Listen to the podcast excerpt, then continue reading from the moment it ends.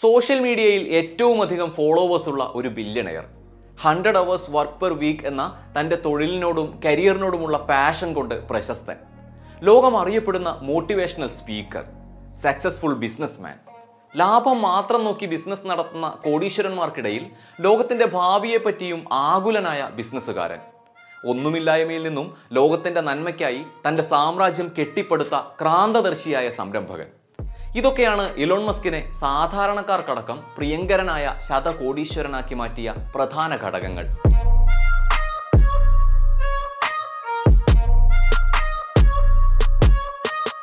എന്നാൽ ഈ കഥകളൊക്കെ സത്യമാണോ?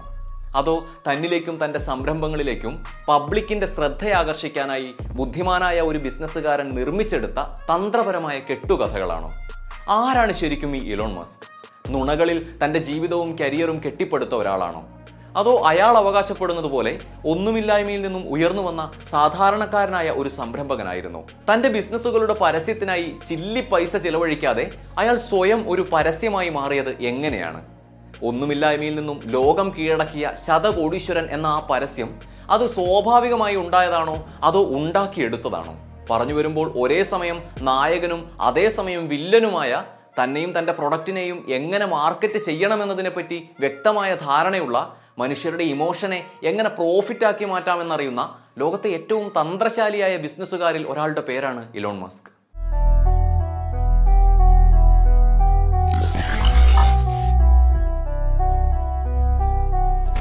ആയിരത്തി തൊള്ളായിരത്തി എഴുപതിൽ ദക്ഷിണാഫ്രിക്കയിലെ പ്രിട്ടോറിയയിലാണ് കഥ ആരംഭിക്കുന്നത്. എറോൺ മസ്ക് എന്ന അതിസമ്പന്നനായ ഇലക്ട്രോ മെക്കാനിക്കൽ എഞ്ചിനീയറുടെയും മോഡലും ഡയറ്റീഷ്യനുമായിരുന്ന മെയ് ഹാൽഡേമാന്റെയും മകനായാണ് ഇലോൺ മസ്കിന്റെ ജനനം. അന്നൊരു മരതക ഖനിയുടെ പകുതിയിലധികം ഷെയർ സ്വന്തമായി ഉണ്ടായിരുന്ന ആളാണ് എറോൾ മസ്ക്.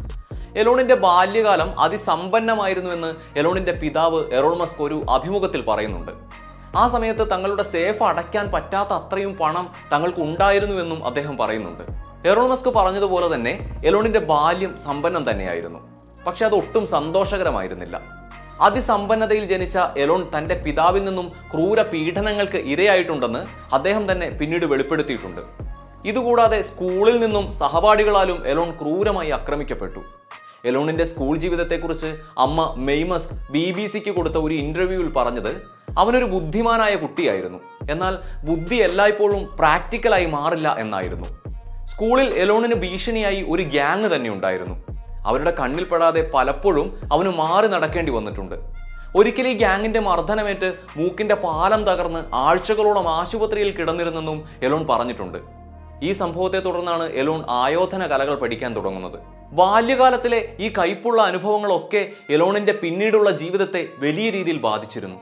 ചെറുപ്പകാലത്ത് തന്നെ പ്രായത്തിൽ കവിഞ്ഞ സംശയങ്ങളും ചോദ്യങ്ങളുമായിരുന്നു അവന് എന്ന് അമ്മ മെയ് തന്നെ സാക്ഷ്യപ്പെടുത്തുന്നുണ്ട്. എലോണിന്റെ പത്താം വയസ്സിൽ മാതാപിതാക്കൾ വേർപിരിഞ്ഞു. ഈ സംഭവം അവനെ വലിയ രീതിയിൽ ബാധിച്ചു. പിന്നീട് പ്രോഗ്രാമിങ്ങിനോടും കമ്പ്യൂട്ടറുകളോടുമായിരുന്നു എലോണിന്റെ ചെങ്ങാത്തം. തന്റെ പന്ത്രണ്ടാം വയസ്സിൽ അവൻ സ്വന്തമായി ബ്ലാസ്റ്റർ എന്ന പേരുള്ള ബഹിരാകാശ തീമിലുള്ള ഒരു ഗെയിം നിർമ്മിച്ചെടുത്തു.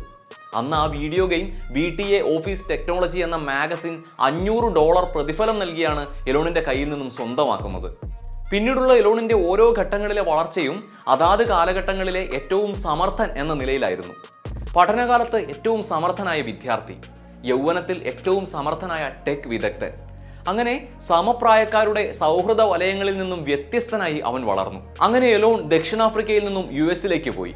അവിടെ സിലിക്കൺ വാലിയിൽ ഒരു സ്റ്റാർട്ടപ്പിനുള്ള ഇന്റേൺഷിപ്പ് ചെയ്യുമ്പോഴാണ് എലോണിന്റെ മനസ്സിൽ തന്റെ ആദ്യ ബിസിനസിനെ കുറിച്ചുള്ള ആശയം ഉണ്ടാകുന്നത്. ആയിരത്തി തൊള്ളായിരത്തി തൊണ്ണൂറ്റി അഞ്ചിൽ ഇലോണും സഹോദരൻ കിംബലുമൊത്ത് ഗ്ലോബൽ ലിങ്ക് ഇൻഫർമേഷൻ നെറ്റ്വർക്ക് എന്ന ഐ ടി സ്ഥാപനം തുടങ്ങി.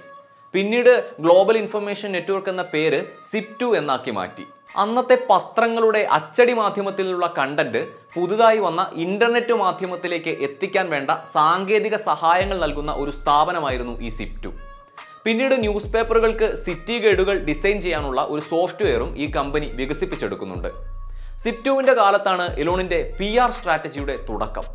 രണ്ടായിരം ഡോളർ കൊണ്ട് എലോൺ സിപ്റ്റു എന്ന സ്ഥാപനം വിജയകരമാക്കി തീർത്തു എന്ന ചർച്ചകൾ ഉയർന്നു. ഒരുപാട് കഷ്ടപ്പെട്ടുവെന്നും കയ്യിൽ പണം ഉണ്ടായിരുന്നില്ല എന്നും എലോൺ പറഞ്ഞു. പഠന ആവശ്യത്തിനായി എടുത്ത വലിയ കടം കാരണം താമസിക്കാൻ ഒരു സ്ഥലമോ സ്വന്തമായ ഒരു ഓഫീസോ ഒന്നും ഉണ്ടായിരുന്നില്ല എന്നും അയാൾ പറഞ്ഞു. ഈ കഷ്ടപ്പാടിന്റെ കഥകളൊക്കെ പിന്നീടുള്ള അയാളുടെ മോട്ടിവേഷണൽ സ്പീച്ചുകളുടെ ഭാഗങ്ങളുമായി. അങ്ങനെ മസ്കിന്റെ ആരാധക വൃന്ദം അതിരുകൾ ഭേദിച്ചു വളർന്നു. സിപ്റ്റുവിൽ നാലു വർഷം പ്രവർത്തിച്ച എലോണും സഹോദരനും ഒടുവിൽ എത്തിപ്പെട്ടത് മിക്ക ടെക് സ്റ്റാർട്ടപ്പുകൾക്കും തുടക്കത്തിൽ സ്വപ്നം മാത്രം കാണാൻ കഴിയുന്ന ഉയരങ്ങളിലേക്കാണ്. ആയിരത്തി തൊള്ളായിരത്തി തൊണ്ണൂറ്റി ഒൻപതിൽ കമ്പനി മൂന്ന് പോയിന്റ് അഞ്ച് ദശലക്ഷം ഡോളറിന് വിറ്റു. ഈ കച്ചവടത്തിൽ ഇലോണിന് ഇരുപത്തിരണ്ട് ദശലക്ഷം ഓഹരി ലഭിച്ചു. ഇലോൺ സിപ്റ്റുവിൽ നിന്നും സമ്പാദിച്ച പണം ഉപയോഗിച്ച് എക്സ് ഡോട്ട് കോം എന്ന കമ്പനി ആരംഭിച്ചു. എക്സ് ഡോട്ട് കോമിന്റെ അടിസ്ഥാന ലക്ഷ്യം ഉപഭോക്താക്കൾക്ക് സാമ്പത്തിക വിനിമയം പണമായി കൈകാര്യം ചെയ്യുന്നതിന് പകരം പരസ്പരം പണം ഇമെയിൽ ചെയ്യാൻ കഴിയും എന്നതായിരുന്നു. രണ്ടാം വർഷമായപ്പോഴേക്കും എക്സ് ഡോട്ട് കോമിന്റെ കസ്റ്റമർ ബേസ് ഒരു മില്യണായി ഉയർന്നു. രണ്ടായിരത്തിൽ കൺഫിനിറ്റി ഇങ്ക് എന്ന കമ്പനി അതിനെ ഏറ്റെടുത്തു. അവർ സ്ഥാപനത്തിന്റെ പേര് പേപ്പാൽ എന്ന് മാറ്റി. രണ്ടായിരത്തി രണ്ടായപ്പോഴേക്കും അന്ന് നടന്നിരുന്ന ഓൺലൈൻ ട്രാൻസാക്ഷനുകളിൽ ഇരുപത്തഞ്ച് ശതമാനവും പേപ്പാൽ വഴിയായി എന്ന നിലയിലേക്ക് എത്തി. അങ്ങനെ ഇബേ ഒന്നേ പോയിന്റ് അഞ്ച് ബില്യൺ ഡോളറിന് എക്സ് ഡോട്ട് കോമിന് ഏറ്റെടുത്തു. ആ ഡീലിൽ നൂറ്റി അറുപത്തി അഞ്ച് മില്യൺ ഡോളർ മസ്കിന് കിട്ടി. മസ്കിന്റെ അടുത്ത സംരംഭം ലോകത്തെ ഞെട്ടിക്കുന്നതായിരുന്നു. അതായിരുന്നു തന്റെ അന്നോളമുള്ള സമ്പാദ്യത്തിൽ നിന്നും നൂറ് മില്യൺ ഡോളർ മുതൽ മുടക്കി രണ്ടായിരത്തി രണ്ട് മെയ്യിൽ മസ്ക് തുടങ്ങിയ സ്പേസ് എക്സ് എന്ന സ്പേസ് എക്സ്പ്ലോറേഷൻ ടെക്നോളജീസ്. രണ്ട് ലക്ഷ്യങ്ങളോടെയാണ് സ്പേസ് എക്സ് സ്ഥാപിക്കുന്നത്. ഒന്ന് ചൊവ്വയിൽ വരെ കുറഞ്ഞ ചെലവിൽ മനുഷ്യരെ കൊണ്ടുചെന്നിറക്കുക. രണ്ട് രണ്ടായിരത്തി ഇരുപത്തഞ്ചോടെ ചൊവ്വയെ ഭൂമിയിലേതുപോലെ മനുഷ്യർ പാർക്കുന്ന ഒരു കോളനിയാക്കി മാറ്റുക. രണ്ടായിരത്തി നാലിലാണ് തന്റെ അടുത്ത വലിയ ഇൻവെസ്റ്റ്മെന്റ് എലോൺ നടത്തുന്നത്. അത് ടെസ്ലയിലായിരുന്നു. ആഗോളതാപനം എന്നത് വളരെ ഗൗരവമുള്ള ഒരു വിഷയമാണ് എന്നും അതിനെ അഡ്രസ് ചെയ്യാനുള്ള ഒരേ ഒരു മാർഗം കാർബൺ എമിഷൻസ് ഉണ്ടാക്കാത്ത ഇലക്ട്രിക് കാറുകൾ നിർമ്മിക്കുകയാണ് എന്നും പ്രഖ്യാപിച്ച് രണ്ടായിരത്തി മൂന്ന് ജൂലൈയിൽ അമേരിക്കയിൽ രൂപം കൊണ്ട സ്ഥാപനമാണ് ടെസ്ല മോട്ടോഴ്സ്. ഈ നിക്ഷേപവും മസ്കിന് വലിയ ജനപ്രീതി നേടിക്കൊടുത്തു. ഇതോടെ ഒരു ബിസിനസ്സുകാരൻ എന്നതിൽ ഉപരിയായി ലോകത്തിന്റെ നന്മയ്ക്കായി പ്രവർത്തിക്കുന്ന ശാസ്ത്രത്തെ കൂട്ടുപിടിച്ച് ലോകത്തെ മുന്നോട്ട് നയിക്കുന്ന ഒന്നുമില്ലായ്മയിൽ നിന്നും വലിയ സ്വപ്നങ്ങൾ കാണുന്ന യുവ സംരംഭകർക്ക് റിസ്ക് എടുക്കാൻ പ്രചോദനമാകുന്ന സുസ്ഥിര വികസനത്തിനായി സംസാരിക്കുന്ന കോടീശ്വരൻ എന്ന ഇമേജ് എലോൺ മസ്കിന് ചാർത്തി കിട്ടി. എന്നാൽ അതേസമയം ഒരു മറു ചോദ്യവും ഉയർന്നു. ബിഗ് സീറോയിൽ നിന്നും സ്വപ്രയത്നത്താൽ ലോകത്തെ ഏറ്റവും വലിയ കോടീശ്വരനായി മാറിയ സ്വപ്നം കാണാനും ലക്ഷ്യത്തിലേക്ക് എത്താൻ പോരാടാനും യുവതലമുറയ്ക്ക് റോൾ മോഡലായി മാറിയ എലോൺ മസ്കിന്റെ ലോകത്തിന് മുന്നിൽ പ്രൊജക്റ്റ് ചെയ്യപ്പെട്ട ഈ ഇമേജ് സത്യമാണോ? അതോ തന്നിലേക്കും തന്റെ സംരംഭങ്ങളിലേക്കും പബ്ലിക്കിന്റെ ശ്രദ്ധ വിളിച്ചു വരുത്താനായി ബുദ്ധിമാനായ ഒരു ബിസിനസ്സുകാരൻ നിർമ്മിച്ചെടുത്ത തന്ത്രപരമായ പി ആർ വർക്കാണോ ഈ ചോദ്യം ഉയർത്തിയവർ അതിനെ സാധൂകരിക്കാൻ പല തെളിവുകളും നിരത്തി. അതിൽ പ്രധാനപ്പെട്ടത് എലോൺ മസ്ക് തന്റെ പിതാവിനെ കുറിച്ച് പറഞ്ഞ കാര്യങ്ങളായിരുന്നു. സിപ് ടു ശ്രദ്ധയാകർഷിച്ച് മുന്നേറുന്ന സമയത്ത് എലോൺ പറഞ്ഞത് പഠനത്തിനായി വരുത്തി വെച്ച കടം കാരണം ഒരുപാട് കഷ്ടപ്പെട്ടുവെന്നും അതിൽ നിന്നും അതിജീവിച്ചാണ് താൻ സിപ് മുന്നോട്ട് എത്തിച്ചത് എന്നുമായിരുന്നു. എന്നാൽ ആ കഥകളിൽ പാതിയും തെറ്റാണെന്നായിരുന്നു മൂൺ നൽകിയ ഒരു റിപ്പോർട്ടിൽ പറയുന്നത്. അതിൽ പറയുന്നത് ഇങ്ങനെയാണ്. ഈ കാലഘട്ടത്തിൽ എലോൺ ജീവിച്ചിരുന്നത് പിതാവിന്റെ ചെലവിലായിരുന്നു. യൂണിവേഴ്സിറ്റി പഠനത്തിന് ചെലവ് വഹിച്ചതും പിതാവാണ്. അതുകൂടാതെ എലോണിന്റെ കമ്പനിയിൽ പിതാവ് ഇരുപത്തിയെട്ടായിരം ഡോളറിന്റെ നിക്ഷേപവും നടത്തിയിരുന്നു. എന്നാൽ തന്റെ സക്സസ് സ്റ്റോറികളിലെല്ലാം എലോൺ അവകാശപ്പെട്ടത് അച്ഛൻ എല്ലാ തരത്തിലും തകർന്ന ഒരു മനുഷ്യനായിരുന്നു എന്നാണ്. എല്ലാം നഷ്ടപ്പെട്ട് അമേരിക്കയിലേക്ക് വരുന്ന ഒരാളായാണ് ആ കഥകളിലൊക്കെ പിതാവിനെ അയാൾ ചിത്രീകരിക്കുന്നത്. മറ്റൊരു പ്രധാന ആരോപണം ഉയർന്നത് സിപ്റ്റു വലിയ ലാഭത്തിൽ വിറ്റ ശേഷം എലോൺ എക്സ് ഡോട്ട് കോമിൽ എത്തിയതോടെയാണ്. എസ് ഡോട്ട് കോമിലെ എലോണിന്റെ പ്രവർത്തനം കമ്പനിക്ക് വലിയ പ്രതിസന്ധികൾ ഉണ്ടാക്കി ഏറ്റവും മോശം പ്രകടനമാണ് എലോൺ നടത്തുന്നതെന്ന് ആരോപിച്ച് ക്ലയൻസിന്റെ കൊഴിഞ്ഞുപോക്ക് തുടർന്നു. അങ്ങനെ എലോൺ ആ സ്ഥാനത്ത് നിന്നും മാറ്റപ്പെട്ടു. തുടർന്ന് എസ് ഡോട്ട് കോം പേയ്പാലുമായി ലയിച്ചു.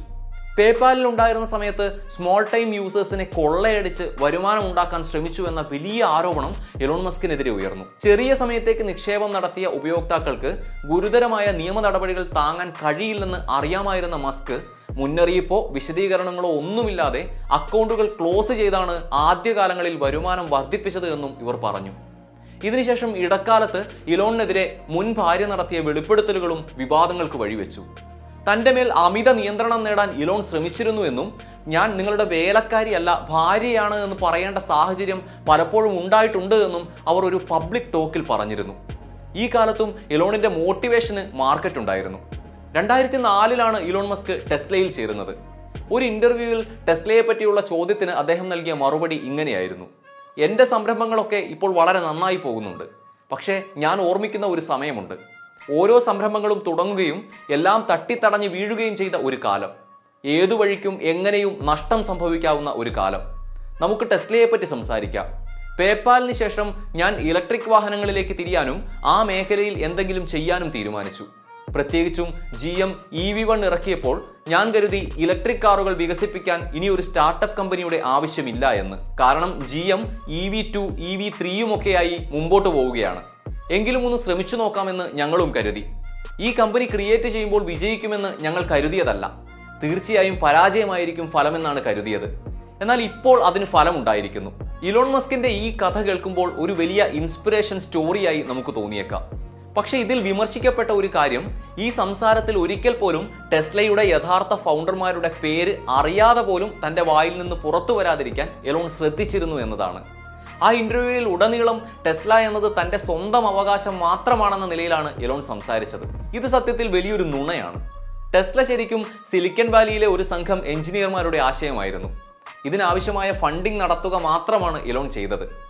ടെസ്ലയുടെ സ്ഥാപകരായ മാർക്ക് ഡാനി പെങ്ങും മാർട്ടിൻ എബർഹാഡും ഒരഭിമുഖത്തിൽ പറഞ്ഞ വാക്കുകൾ ഇങ്ങനെയാണ്. മസ്ക് വിസ്മയിപ്പിക്കുന്ന ഒരു വ്യക്തി തന്നെയാണ്. സ്പേസ് എക്സ് വിസ്മയകരമാണ്. കൂടാതെ ടെസ്ലയിലും അദ്ദേഹം ഒരുപാട് കാര്യങ്ങൾ ചെയ്തു. എന്നാൽ അദ്ദേഹം എന്തുകൊണ്ടാണ് അതിന്റെ സ്ഥാപകനാണ് എന്ന് അവകാശപ്പെടുന്നത് എന്ന് മനസ്സിലാകുന്നില്ല എന്നാണ്. പരിസ്ഥിതി സൗഹൃദ ഊർജം ഉപയോഗിച്ചുള്ള ഗതാഗതം അതായിരുന്നു ടെസ്ലയുടെ വിഷൻ.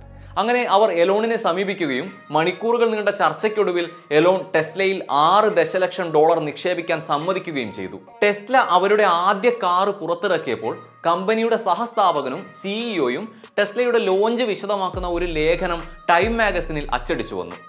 സ്ഥാപകനല്ലായിരുന്നത് കൊണ്ട് തന്നെ മസ്കിന്റെ പേര് അതിൽ പരാമർശിച്ചിരുന്നില്ല. ഇത് മസ്കിന് വലിയ അസ്വസ്ഥതയുണ്ടാക്കി. കാരണം ടെസ്ലയിലൂടെ ഒരു പബ്ലിക് ഫിഗറായി മാറാൻ എലോൺ ആഗ്രഹിച്ചിരുന്നു. ഇതിനുശേഷം ഇലോൺ മസ്ക് ഇവരെ ബന്ധപ്പെടുകയും ഇനി ഇത്തരം സംഭവങ്ങൾ ഉണ്ടായാൽ ടെസ്ലയുമായുള്ള സഹകരണം അവസാനിപ്പിക്കുമെന്ന് പറഞ്ഞതായും ചില മാധ്യമങ്ങൾ റിപ്പോർട്ട് ചെയ്തു. കഴിഞ്ഞ വർഷമാണ് Time magazine person of the year ആയി എലോൺ മസ്കിനെ തിരഞ്ഞെടുത്തത്. അത് വലിയ വിവാദങ്ങൾക്ക് വഴിവെച്ചിരുന്നു. മുമ്പ് പറഞ്ഞ പോലെ എലോൺ മസ്കിന് മേൽ ചാർത്തപ്പെട്ട അതിമാനുഷികമായ മൂല്യങ്ങൾ തന്നെയാണ് അയാളെ ആ സ്ഥാനത്തേക്ക് തിരഞ്ഞെടുക്കാൻ കാരണമായി ടൈം മാഗസിനും പറഞ്ഞത്. പക്ഷെ അയാൾക്കെതിരെ ഉണ്ടായിരുന്ന ആരോപണങ്ങളും പരാതികളും എല്ലാം അതിൽ മുങ്ങിപ്പോയി. ഇതേ മാഗസിൻ ആയിരത്തി തൊള്ളായിരത്തി മുപ്പത്തി എട്ടിൽ അതിന്റെ മാൻ ഓഫ് ദ ഇയർ ആയി തിരഞ്ഞെടുത്തത് അഡോൾഫ് ഹിറ്റ്ലറെ ആയിരുന്നു എന്നതും ചരിത്രമാണ്. എലോണിനെ കുറിച്ച് ടൈം മാഗസിൻ അതിമനോഹരവും കാൽപ്പനികവുമായി കുറിച്ച വാക്കുകൾ ഇങ്ങനെയായിരുന്നു. നമ്മുടെ ഗ്രഹത്തെ രക്ഷിക്കാൻ വന്ന ഒരാൾ. മറ്റൊരു ഗ്രഹത്തിൽ നമുക്ക് വാസസ്ഥലം ഒരുക്കാൻ വന്ന ഒരാൾ. കാലാവസ്ഥാ വ്യതിയാനത്തിനെതിരായ പോരാട്ടത്തിലെ ഏറ്റവും വലിയ സ്വകാര്യ സംഭാവന ചെയ്യുന്ന ആളാണ് എലോൺ മസ്ക്. ഇത് കേൾക്കുമ്പോൾ ഒരു കോരിത്തെരിപ്പോ ആ വ്യക്തിയോട് ഒരു ആരാധനയോ ഒക്കെ നിങ്ങൾക്ക് തോന്നുന്നുണ്ടെങ്കിൽ ഇതിന്റെ ഒരു ഗ്രൗണ്ട് റിയാലിറ്റി മനസ്സിലാക്കാൻ a people's green new deal എന്ന പ്രശസ്തമായ പുസ്തകത്തിന്റെ രചയിതാവ് മാർക്സ് അജലിന്റെ വാക്കുകൾ പരിഗണിക്കാവുന്നതാണ്. അദ്ദേഹം പറഞ്ഞത് പരിസ്ഥിതിയുടെ മുതലാളിത്തത്തിലൂടെയുള്ള നാശത്തിന് മനുഷ്യരൂപം കൊടുത്താൽ അത് ആഫ്രിക്കൻ ബഹിരാകാശ യാത്രികൻ എലോൺ മസ്കിനെ പോലെ ഇരിക്കുമെന്നാണ്. മുതലാളിത്തം എല്ലാ കാലത്തും മനുഷ്യവിരുദ്ധമാണ്. എലോണിന്റെ ഏറ്റവും വലിയ ഗുണം ഒരിക്കലും ആളുകളുള്ള സഹാനുഭൂതിയല്ല. എലോണിന്റെ സഹോദരനും ബിസിനസ് പങ്കാളിയുമായ കിംബൽ ടൈം പ്രൊഫൈലിൽ പറഞ്ഞ വാക്കുകളാണിത്. ടെസ്ലയ്ക്കെതിരെ വംശീയ അധിക്ഷേപ പരാതികളും ലൈംഗികാതിക്രമ പരാതികളുമായി പലതവണ തൊഴിലാളികൾ രംഗത്തു വന്നിരുന്നു.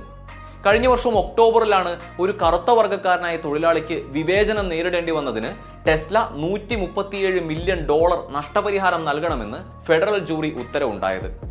ഡിസംബറിൽ ആറ് സ്ത്രീകൾ ജോലിസ്ഥലത്തെ ലൈംഗിക അതിക്രമം ആരോപിച്ച് ടെസ്ലയ്ക്കെതിരെ വെവ്വേറെ കേസുകൾ ഫയൽ ചെയ്തു. അവർ അന്ന് പറഞ്ഞത് ട്വിറ്ററിലെ മസ്കിന്റെ പതിവ് അശ്ലീല പെരുമാറ്റം തൊഴിലിടത്തെ പുരുഷ മേധാവിത്വത്തെയും ലൈംഗിക പരിഹാസങ്ങൾക്കും ദുരുപയോഗങ്ങൾക്കും പ്രോത്സാഹനമാകുന്നുണ്ട് എന്നാണ്. കോവിഡ് കാലത്തെ മസ്കിന്റെ തൊഴിലാളി വിരുദ്ധ മനുഷ്യവിരുദ്ധ നിലപാട് വലിയ ചർച്ചകൾക്ക് വഴിവെച്ചിരുന്നു. തന്റെ തൊഴിലിടങ്ങൾ നിശ്ചലമാകുമെന്നതുകൊണ്ട് മഹാമാരിക്കാലത്തെ ലോക്ക്ഡൌണിനെ മസ്ക് വിളിച്ചത് ഫാസിസ്റ്റ് നടപടി എന്നായിരുന്നു ഇതിനിടയിൽ യൂണിയൻ ഉണ്ടാക്കാൻ ശ്രമിച്ച തൊഴിലാളികളെ ഭീഷണിപ്പെടുത്തി എന്ന വാർത്തകളും പുറത്തു വന്നു. പക്ഷേ വർണശബളമായ ബഹിരാകാശ സ്വപ്നങ്ങളിൽ ആ ശബ്ദങ്ങളൊക്കെ മുങ്ങിപ്പോയി. എലോൺ ഒരു മികച്ച സംരംഭകനാണ്. ബുദ്ധിമാനായ ഒരു ബിസിനസ്സുകാരനാണ്. ചെറുപ്രായം തൊട്ട് ഇന്നോളം അയാൾ കണ്ട സ്വപ്നങ്ങൾ അയാളുടെ തലമുറയിലെ മറ്റാരും കാണാത്തത്ര ഉയരത്തിലുള്ളതുമായിരുന്നു. അയാൾ മുന്നോട്ട് വെച്ച അല്ലെങ്കിൽ അയാൾ കൂടി ഭാഗമായ പല പ്രൊജക്റ്റുകളും ആശയങ്ങളും ഇന്നല്ലെങ്കിൽ നാളെ ചരിത്രമാണ് എന്നതിൽ ആർക്കും തർക്കമുണ്ടാകില്ല. എന്നാൽ അയാൾ ലോകത്തെ രക്ഷിക്കാനെത്തിയ നായകനാണോ? അതോ കൃത്രിമമായി സൃഷ്ടിച്ചെടുത്ത ഒരു വ്യക്തിത്വത്തിലൂടെ ആളുകളെ പറ്റിച്ച് സ്വയം വിൽക്കുന്ന ഒരു വില്ലനാണോ എന്ന ചോദ്യം ഇന്നും ചോദ്യമായി തന്നെ അവശേഷിക്കുകയാണ്.